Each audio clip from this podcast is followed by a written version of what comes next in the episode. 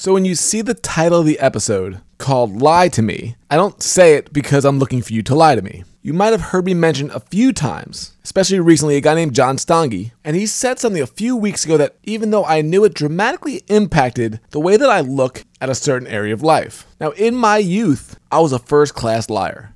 And what's even worse is I felt very little remorse and very little shame about it throughout those early years. The only thing that mattered when I lied was that I don't get caught in whatever it was that I was doing and that I got away with whatever it was that I did. And there's zero doubt that the lack of morality that I had in the way and the amount that I lied led to the life that I had for the first 20 years or so of my life. I seemed to always be at the wrong place at the wrong time. I seemed to always be around the wrong people. Things rarely worked out for me, and while they weren't working out for me, people didn't trust me along the way to even get me a boost for things to start going well. It was a downward spiral that really didn't end throughout the entire time. And I don't know when it changed, but somewhere along the way, I lied less, life started getting better. I lied less, and when I would get caught in those lies, I had the remorse, I had the empathy, and I realized somebody that I had built up, somebody that I trusted, now didn't trust me as much as they used to. I had lost credibility. And it's like my brain started to mature around this time. And then it got to the point where it flipped almost 180 degrees to where the idea of lying seemed not even possible. I would give up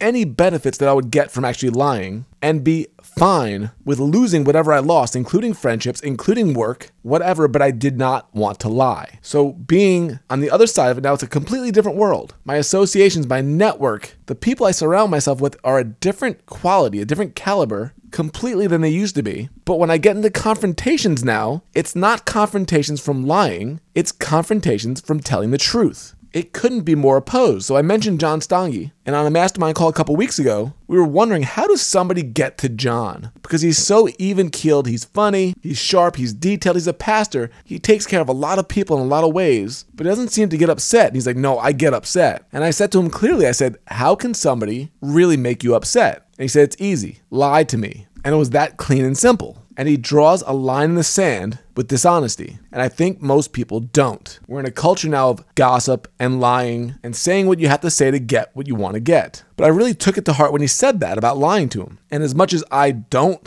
want to ever lie and I don't want to accept anybody lying to me, I don't think I took that hard line stance. Well, I'm going to be very vulnerable with you right here that not long after that, I found out that a client of mine who was also a friend had been lying to me. Not only lying to me, but lying about me and lying about me in ways that could be hurtful. And I had seen some of this happening over a period of time, but it's like the old saying, it's like nailing jello to the wall. There was no hard proof until I got hard proof and I got multiple levels of it. And there's a phrase I like to use, which is give them enough rope to hang themselves, which is what happened here. And I took to heart what John said. And I had a choice to make that seemed hard at the moment, but doesn't seem hard now. And that choice was to end that association and that friendship. Now, it was hard on a personal level because this person I considered a friend. But what do you do when you find out that a friend is gossiping about you? What do you do when a friend is lying to you and then lying to other people and then lying about you to other people? What do you do when this person is also lying about other people that you know? And the pattern is by lying, they get attention. It's like the greatest reality show ever. If you can keep the attention going, if you keep the drama going, it keeps the attention coming back to you. Be damned of what reputations you try to hurt. Be damned of the friendships that you've made. None of that stuff is as important as the attention you get by doing this stuff. So I did something that I don't know if I would have had the guts to do a different time in my life. I don't know if I would have even had the moral aptitude to do it because I was that person as well. And if someone's gonna lie to you, they're gonna lie to other people. They're gonna lie about you. There's nothing you can do about that. But the two things you can do are to make a pact like John does. The way to get me out is to lie to me. So trust yourself and trust your own morals to not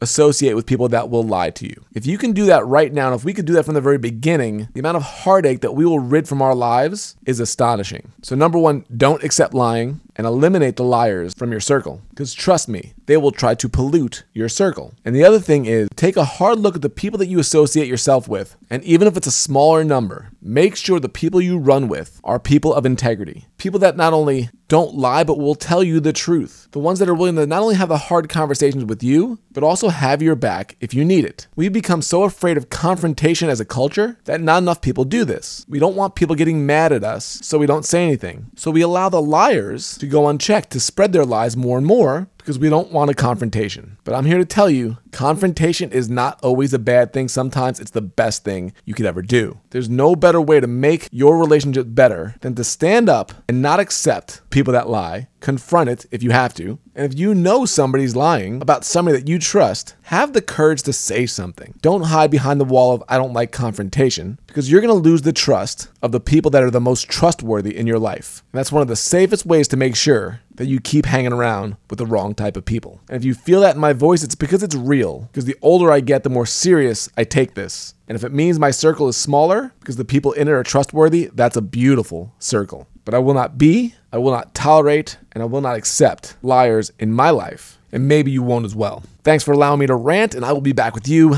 tomorrow.